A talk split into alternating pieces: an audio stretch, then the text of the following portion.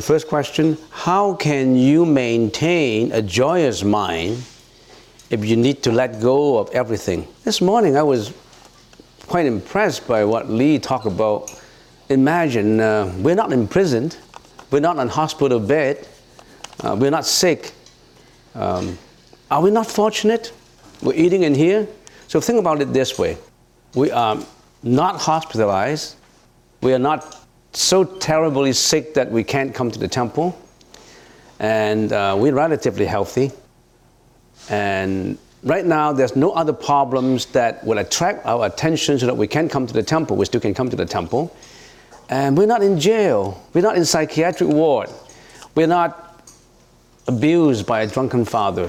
Right now, are you not joyful right now? Are you right now at this present moment, the here and the now? What is your mind thinking about? Is your mind thinking about your father who abused you? Or is your mind thinking about your wife who abandoned you? Is your mind thinking about the bankruptcy procedures you have gone through yesterday? Or your mind thinking about, if you're thinking about the past and all those, even if your body is here, you're not at peace. Because you carry all these garbages with you all the time. Your past. If you really carry all these garbages, I'll give you a gift, a visualized gift. I'll give you a garbage bag. I can actually give you a, a real one. I'll give you a garbage bag, and you take it home. And when you meditate, you visualize this way. I'm dumping all my mental garbages into that bag that that monk gave me and I'm going to tie it up, seal it up with the plastic. I'm going to throw it out at my backyard. I don't want it. But this is not what you're doing. You always carry your garbage with you, no matter where you go. Your hatred, your depression, your anxiety, your jealousy, your anger, your greediness, you always carry them. And it says, How can you maintain well, just to say some more about what Lee was talking about, we're not in the hospital. And some people has been hospitalized for months. Dripping and dripping and dripping. That lunch is just a dripping of that bottle, a dripping of uh, in the dinner time, lunchtime. What they, what they eat actually is bottles of liquid dripping into the veins for months. And we're not in poverty. We're not in a, in, in a genocide war. Are we not joyful that way? Do you appreciate all of this? Or you only appreciate when you lost it? Right now, I'm okay. You're okay. So at this present moment, why do you hang on to the past? Why do you attach to the past? And some people say, no, I never think about the past. I, I, I never think about them. But I worry about the future. What am I going to do? All these worries. And do you know that all these sufferings that we have now, the worries about the future, uh, attachment to the past, forgetting about the present, because you, you don't have a present. Your present is in depression. Your present is mental afflictions. Your present is complaining. Your present is not appreciative of what you've got. So, how can you maintain a joyous mind? You live now. Um, when I was in Japan, I went to a, a meditation temple, meditation hall, and they have a small little garden in front of the meditation hall, like what we've got in here too. Um, and they, they have a few signboards saying, Watch watch close to your feet, at your feet. Watch your feet. Watch your footsteps. So uh, there was a layman who came with me and they said, Why do they have this sign on? Uh, do they have a, a, lot of dogs pooing all over the place? watch your steps. Watch your, watch, your, watch your steps. Watch your step means, what are you doing? You're walking now in the present moment. Every step counts. You live at the present, here and now. you maintain that peace of mind, no attachment, no past, no future, just maintain that peace of mind now. But it's difficult. So in meditation, we say we have to use the technique to not, our, to not let our mind wander to the past and uh, roaming into the future. What do we do? We create an object of concentration so that the monkeying mind that we have uh, does not have a lot of branches to climb into. All these mental afflictions are branches. And we only have one. We don't have any more of these branches. We, don't, we only have that one tree, no more branches. That one object of attention. What do we use? We said concentrate at the nose tip. The breathing in and the breathing out. I'm now not anywhere. I'm not thinking about the past, nothing about the future. I'm not attaching to anything. I'm now watching my breath in and out, in and out. In other words, I am directing all these wandering thoughts, monkeying mind that gets me into trouble, into just one single thought of concentration. And that is my anapanasati, my, my, my breath. And if you train that all the time, just to train that all the time, what will happen? Wonder comes. You know why wonders come? What, what, what's, what's our problems? Our problem is if we cannot control our own mind. When you tell your mind to concentrate in that one single object of concentration, and your mind follow, your mind is under your grip control, then you know yourself. You won't let it go astray. The meditation, this is what in, Buddhist, in the Buddhist teaching called samatha the Thai, Thailand Theravada call it samadhi. And if you follow the righteous path, the right path, then you're right on to enlightenment because you can tell your mind what to do. Whatever the mind can conceive, the mind can do. The mind wants to be a Buddha. You can be a Buddha. The mind. But you have to be the master of it, though. Some people say, why do you still create a master and slave relationship in your mind? There shouldn't be a master and slave relationship. You are one. You created it yourself. So, how can you maintain a joyous mind if you need to let go of everything? I've just answered the first part of the questions. How can you maintain a joyous mind, your present moment? You do it by samadhi. Now, I'm answering the second part of the questions. If you need to let go of everything, you are implying that if you let go of everything, you don't have a joyous mind. You're implying that you want to get everything. Is that what you call joy? So, what you're saying is if I let go of everything, I don't have any joy.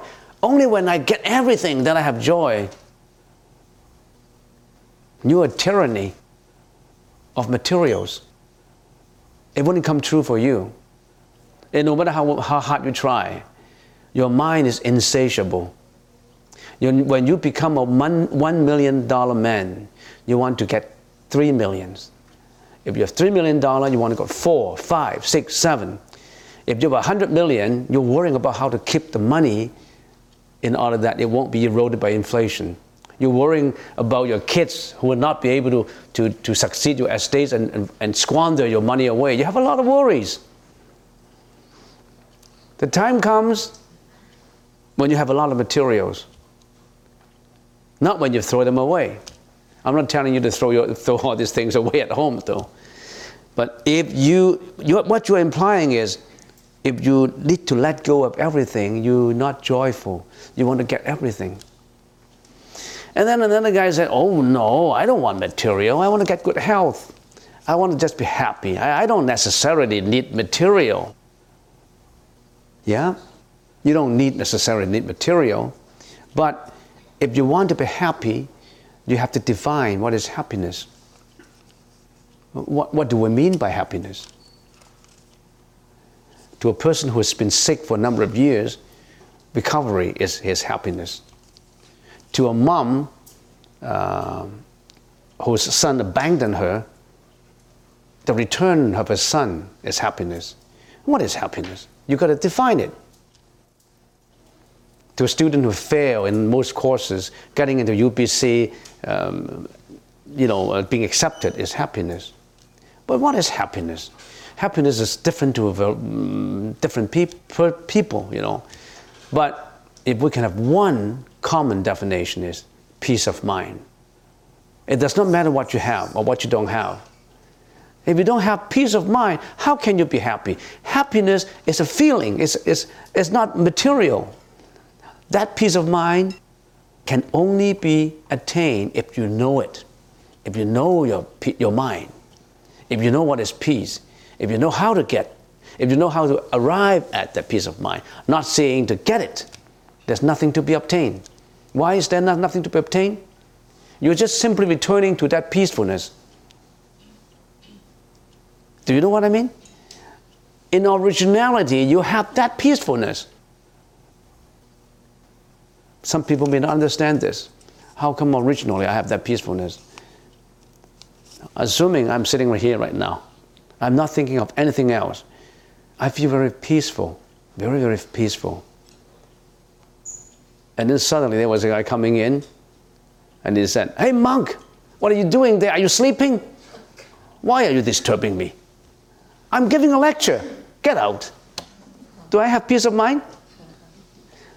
Just one minute ago, I have that peace of mind, and another second, my mind is gone. So originally, when originally that means if I can maintain this continuous, eternal thought of peace, then it's enlightenment. But it's impossible if you can keep that peace of mind here and now at the present moment, then you have happiness. You always have a joyous mind. When you when you walk into the into the garden, do you see that laughing Buddha? And what does it say? Always maintain a joyous mind. There's a lot of philosophy in it. Next question. There's a Chinese word, ru lai, uh, tathagata in the Sanskrit word, tathagata, ru lai. Does awakening or enlightenment emphasize what is likely to come? If you are awakened and you are enlightened, you don't worry about what is to come. When you are enlightened, there's nothing to be obtained. Why do you still want to obtain something? If there's something that you, you want to obtain, your enlightenment is tainted.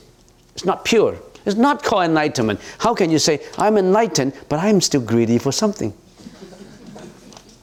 if a person dies and reincarnated in an animal, for example, a dog, how does a dog try to improve itself so it could get out of the animal realm to be a better one?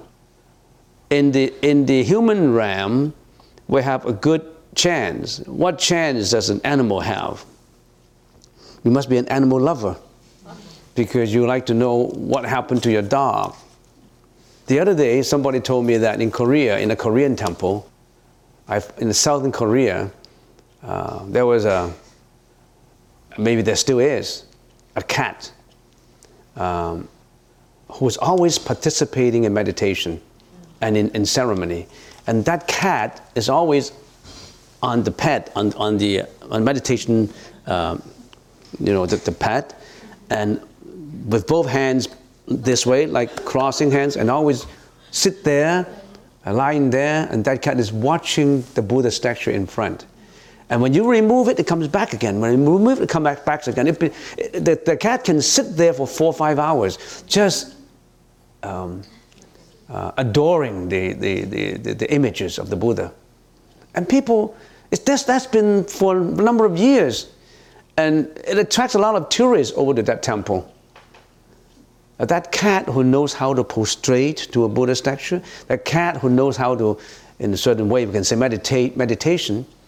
Um, and some tourists, with the permission of the abbot, uh, wanted to give the cat, say, a, a, a try to, to, test, to t- test the cat out, gave him a Kentucky fry. and Kentucky fry, the, the cat is, it's vegetarian. The cat does not eat any meat. He's eating the, the, the abbot's food. What, what, what actually happened is at lunchtime, the abbot is eating, And whatever remains on the table, the, the, abbot just hold it out to the cat, and the cat will be eating it. And when the cat is eating, sometimes teardrops roll down the cat's eyes, a sign of appreciation. And it's all like that for many, many years. So the tourists test him out by giving him a, take the cat out with, with, with the permission of the abbot and with the help of a monk and put him on a, on a stool and actually give the cat Kentucky Fried Chicken and, and some fish too. The cat smell it and walk away. The cat does not want to eat any meat. And that's for many, many years. Now, that cat is a very fortunate cat because he, I don't know he or she, but let's assume it's a he, he, um, he had mature uh, causes. He had a lot of conditions that make himself to be close to a temple, to be close to a meditation group, to be living in a temple. In other words, that cat must have created some karma before that make him a cat, and at the same time, that make him a cat to be living in a temple, that make him a cat to be able to meditate with the other meditators. It's causality, conditions. So if the if the animal if, if the a person reincarnate into an animal, a dog, it depends on what kind of conditions have been made by himself. If he say, I'm just I'm just giving an example. A man is always coming to the temple, for example, and he's always going around and he's always sometimes he's prostrating and he's following chanting and and he really liked it. Every time we go to the temple, it's so peaceful. And he look at the Buddha statue and he feels so happy. Um, he has a lot of mental afflictions, but when he comes to the temple, the tranquility of the temple, the serenity really attracts him and he feels very peaceful. For that, for, for that reason, every month he comes to the temple and enjoy his time. And even uh, one time uh, in front of the Buddha, I'm just, this is just an example, not in real case. And oh, if I'm born again, I want to be born into a temple. I want to be able to to, to learn how to do, to worship. He, maybe he had made that vow in front of the Buddha statue. And then in his daily life, he also cultivated causes that make him to go into animal realm. He's been killing, he's been fishing, he's been hunting, and he's been committing sexual misconduct. And all this karma ended up at the time of death that he rolled into the animal realm to be a cat, to be a dog.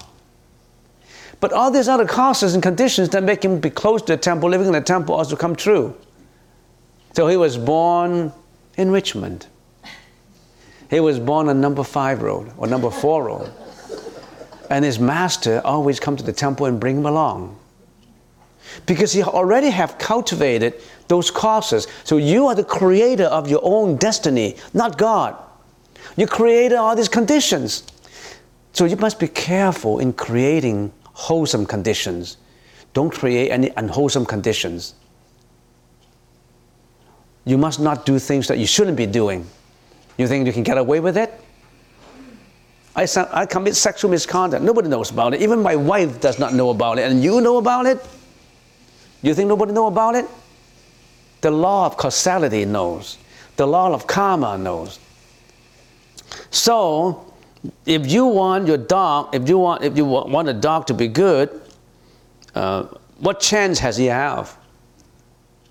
Well, if you really love the dog, why don't you create a chance for him? Bring him to the temple. I have layman who brought his dog to the temple to take the three refuges. The master actually kneel down with the dog and make the three prostrations and take the three refuges under the Buddha in a ceremony. Can you be that kind of master? Cultivating causes so that your pet will be reborn in a good ram next time. That is even better than buying catty food for him. Next question. If attachment is a pollutant, how about attachment to our family? kids and parents. We have it in our nature. How can we get rid of it? And should we get rid of it? If attachment, you are, what you're seeing is attachment to a family, to love. love is like the water. It floats a boat. It can also sink the boat. It depends on how you do it. If you spoil the kid with love, you're killing the kid indirectly. First of all, let's put, put aside this religious concept of love. Do you know what love is? And some people say, Love, I love my wife. I also have a girlfriend. Do you call it love? So you really have to know about love. As I said in, in, when I first started these questions, love is like water. It is so tenderly uh, in appearance, but it's so horrendous in nature. It can kill you. It depends on how you handle it. I'm not talking about the religious concept. I'm talking about in daily life. Do you know love? Love between a husband and wife? Love between a mom and, and, her, and her children? Do you spoil your children? Or you actually, you really love the children by disciplining, by actually giving example. So you got to know what love is before, you answer, before I answer this question for you. But put aside that, I'm assuming you know it. I'm assuming you know what love is. Um, why do we all have to come back into a family? There's always some unfinished businesses among the members, members of the family. Why do we meet again in this life? There's got to be a reason. There's some unfinished business to do. And how do you, what kind of unfinished business? You either have to pay the debt or he owe you, he has to pay you back. If he pays you back, it's okay to you. He make all the money, you're enjoying it. But if you pay her back, she wants a lot more. And you love your wife, but your wife always wants luxuries and you can't afford it. You've been struggling, struggling to get luxuries for her, and you call it love. It's not, she's not satisfied, and you're in agony. And you are still attached to it because you haven't learned the Buddhist teaching. You haven't learned how to detach it. You're still attached to it. You're so agonized by it. On the one hand, you can't satisfy her. On the other hand, you know it's not right because you've been trying your best to earn as much money as you can. You can't make it. You're caught in between. So what do you do? In the family, they always come with unfinished business is either emotional debt. Have, it does not have to be monetary. Sometimes it's emotional. They don't have any money problem, but they fight all the time. They quarrel all the time. They don't know why. And there's always another intricate third relationship that enters into, the, into all this ordeal of, of, of loving each other. This is so intricate, so complicated. We all live in a loophole of unfinished business, paying, repaying, getting even, getting killed and be killed. Let's get away from all these. We go to nirvana. Don't create any karma that will put you in that picture, in that picture of fulfilling unfinished deals that you have to do. Clean up all your debts before you go. Try to have a clean general ledger. If your general ledger is not balanced, the auditor is not going to give you a clean opinion. Because your, your, your, your ledger is not balanced. You're in debt. I almost like to get into the principles of accounting, course 101. That's not my subject. Next question. Thank you for the opportunity to ask questions. Can you please tell us about the female figures we see represented about the temple? What female figures? You mean the statues? Female figures? And it's not female. how, how uh, why, why do you see it as female? There are some female figures, like in the pond. The pond, uh, Avalokitesvara, female figure, but Avalokitesvara appears sometimes in female and sometimes in male. Um, it appears in 32 forms. Sometimes an old man, sometimes a young man, sometimes even as a dog to enlighten another dog. A Buddhist bodhisattva is always on his or her way to enlighten sentient beings who are suffering. Go to a variety of forms. It's just like we go into different countries to help. So to poor countries, some people go to poor countries, some people go to rich countries to help. So they appear in a variety of form, not just in female or, or in male. Sometimes they, are, they appear in a ferocious form. You see the four figures with the, with the sword, with the, with, the, with a knife, you know, the four figures. They appear in ferocious, uh, uh, authoritative form. It's because they want to exercise the power to, to make you a better person. And sometimes it appears in a very compassionate, female, tenderly looking guardian angel form because you like guardian angels. It, it's easier to talk to you if she is a guardian angel. You don't like to talk to a ferocious man who appears like an ugly guy, you know, security guard with, you know, muscular arms. You know, you don't like that. You like a tender looking, you like tender loving care. So he appears as a female. So he appears in many, many forms, not just in, in female forms. What can we do as new students outside of Saturday meditation Dharma talks? What can we do at home? Well, at home, you should have your own lesson. You should have maybe uh, you assign um, half an hour or 45 minutes to meditation. You do your meditation, anapanasati, as what we're doing now.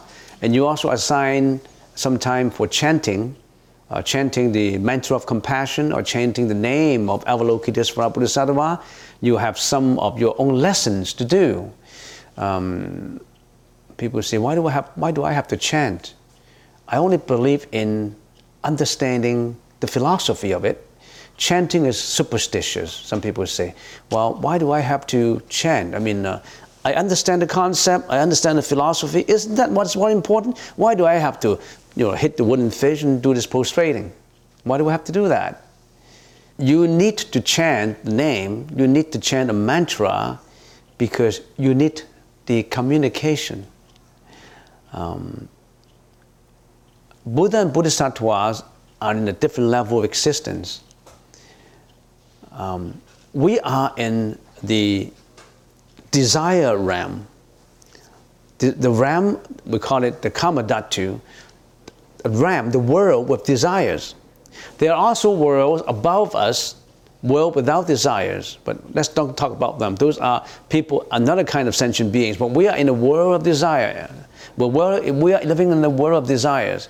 Living in the world of desires, we have our own karma that brought us here. So we can easily, in, in this world of desires, there are six reincarnations. There are animals, there are ghosts, and there are humans, and there are also others, six paths. I'm just giving examples uh, so that I can finish these questions. We interact with dogs because we can see them. Their karma are more or less the same as ours. We are better. We have better karma. We are humans and the animals. We're better karma. And um, ghosts, sometimes we see ghosts. There are people who see ghosts. It's not surprising that I've met a, quite a few people who sometimes they see ghosts. I saw, I saw. I, I can give you many stories that I saw ghosts. Uh, one of the story I can tell you, when I was in Hong Kong, that's about seven years ago, I was walking in, uh, in Kowloon, and I was looking up and I saw a sign on the, on the 16th floor. There was uh, Buddhist books, Buddhist and philosophy books big sign, and I, I saw that, oh, maybe I can get up there and browse around and buy some books, Buddhist books, philosophy books. So I went up there, and it's an escalator going up, not as it's a lift, we call it the lift, an elevator going up. So I pressed 12 and went up there, and oh, it's so quiet. So I went in, it's 12C, so I was looking for that 12A, 12B, 12C. So I look in there and I pressed the bell. I pressed the bell and I wait. It wasn't open. It was pressed again. And all of a sudden it was slowly open. It was pitch dark inside. And then a face appeared. Who do you want? A face. At that time, I responded so quickly that I didn't know what it is. So I'm, I'm coming to, uh, to browse and, and buy some uh, Buddhist books. Boom, and that face is gone. you get scared? So I, I back off and I knew something was wrong. So I went, went down there and I, I mentioned the, um, what I met to the security guy, security, security guard down there. And, and the security guard, what he said is, I don't want to say anything, but uh, don't go, don't go. So I was thinking, how come? There was a lady who came. I didn't notice her, the lower half of her body. I only noticed the top part of the body. And it was a little pale. But he was able to talk to me. But how come all of a sudden she's disappeared and it's dark inside? A library or a bookstore shouldn't be all dark at daytime, right? And I, actually, I found out that they already have gone that bookstore is already gone. And it's all empty. They don't, they don't have an occupancy yet. They don't, they don't have any, any tenant yet. So, if, we, if, if, if you think that is not a ghost, I don't know what is.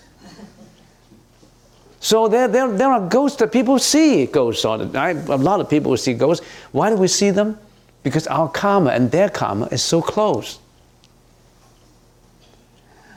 And there are Buddha and Bodhisattvas who are way above us, whose karma is purified. We don't get to see them, but we would like to communicate with them so that they can help us out. It's just like when you are sick, you want to call Dr. Leong for an appointment because you know Dr. Leong and he is a human. And when you want a lawyer's advice, you go to a doctor, accountant's advice, you go to accountant. But you, you, if you want a spiritual advice, who do you go to? You either go to a guru, but wouldn't it be, wouldn't to me, wouldn't it be more spiritual if I directly go to the Bodhisattva and the Buddha? But how do I communicate with him? By chanting the mantra.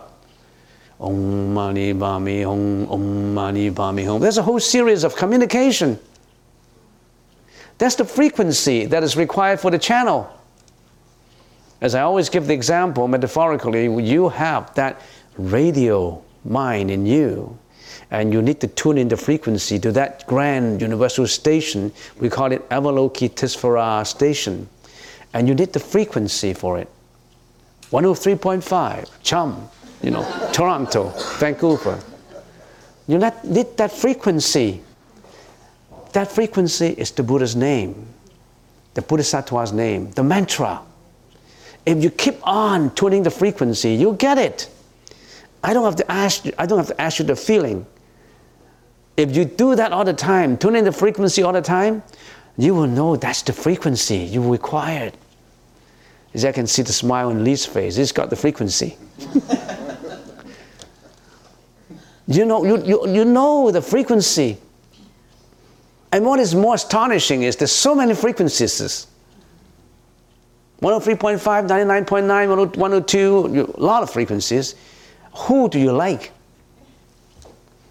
If you like, I like Avalokitesvara Bodhisattva, then you say Om Mani Padme Hum, Om Mani Padme Hum.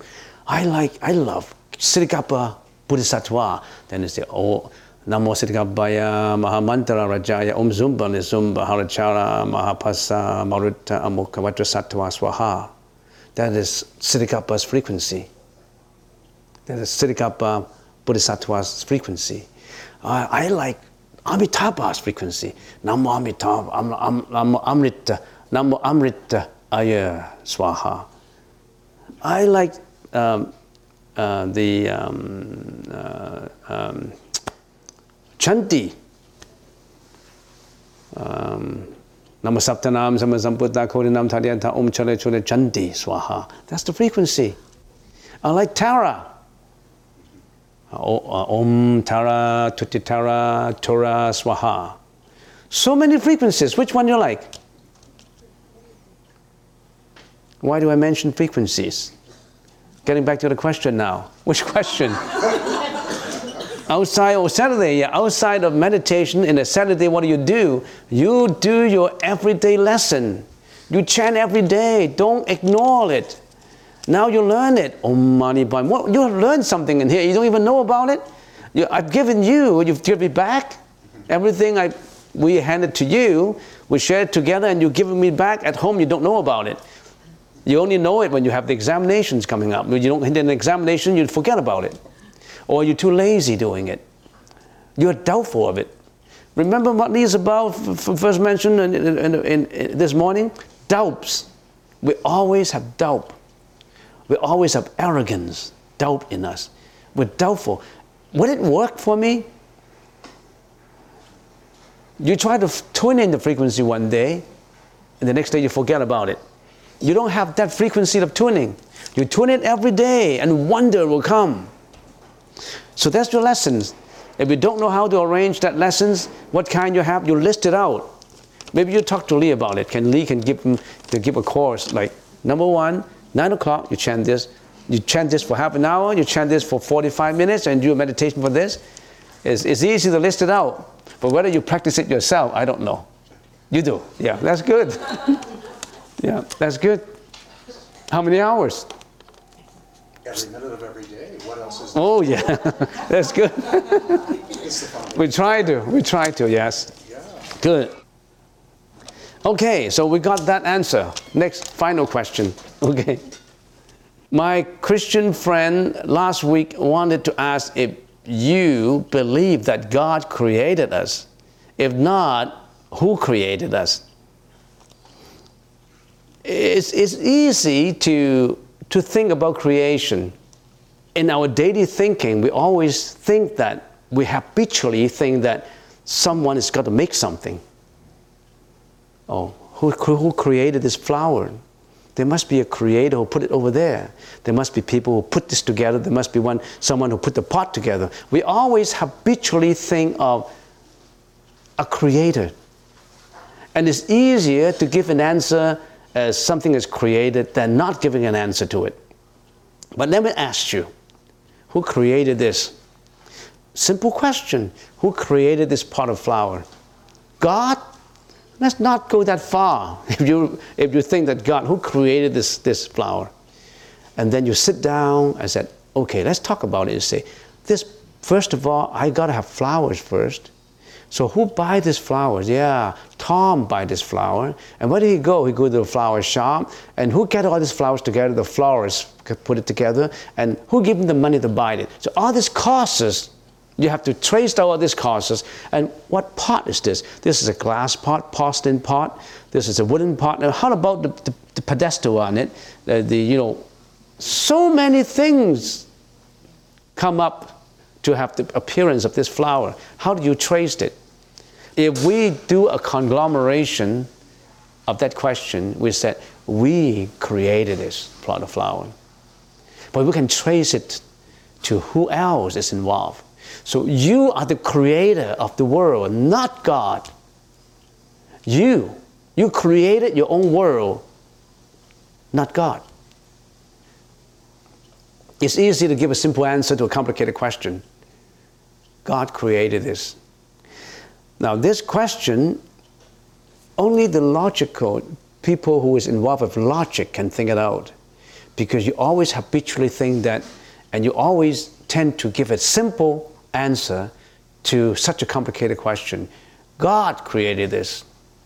If not, who? Who? You know, it's easy to say it. But this is um, a, a, philosophical question that requires a lot of thinking, that requires a lot of time for discussion, that can't be handled. If, if, we handle this question, it takes about five to six hours to do it properly. So we're not going to handle it now in here. Next. Last time I asked about the tapping of the sticks. Thank you for answering. I need to clarify what is the multiple tapping outside while we're walking while we're walking mean? It means hurry up. Don't linger anywhere. Hurry up and keep your thought mindful. Because when you walk out to the washroom, you know what you do? You walk out You walk out from there on, in, in, during the intermission and walk to the washroom, and you you you meet you meet uh, Jeanette and say, "How are you doing, Jeanette? Do you enjoy that party last night? Oh yeah. Oh, the food is terrible though, right? Yeah, but are you gonna go next time? So all your mind is all wandering in this desultory direction. You're not in the meditation anymore. So that bang, bang, bang, bang, bang. Don't think of anything else. You're meditating on that one single thought. Bang, bang, bang. That means that's a reminder to you. All right? Next, last question. And why do men go first in line for lunch? if I have the women go in line for lunch, you would say, why the men would ask, why do the women have to go first in line? You can never, you can never give a satisfactory answer. Why do, who do you want? You want a women? Because this is, uh, this is a society in Canada. When a woman goes first, well, then the men would say, how come women will go first? So why do you have to differentiate man and woman? Why do you, why do you feel unfair if the man go first? And man, why do you feel that superiority complex when you're working first? It's all in your mind, your mental afflictions. Eliminate that. But someone has to go first. And then you say, why did the monk go first? Yeah, maybe we should step back and let you go first. There's got to be someone who go first. All right, that's all. Thank you.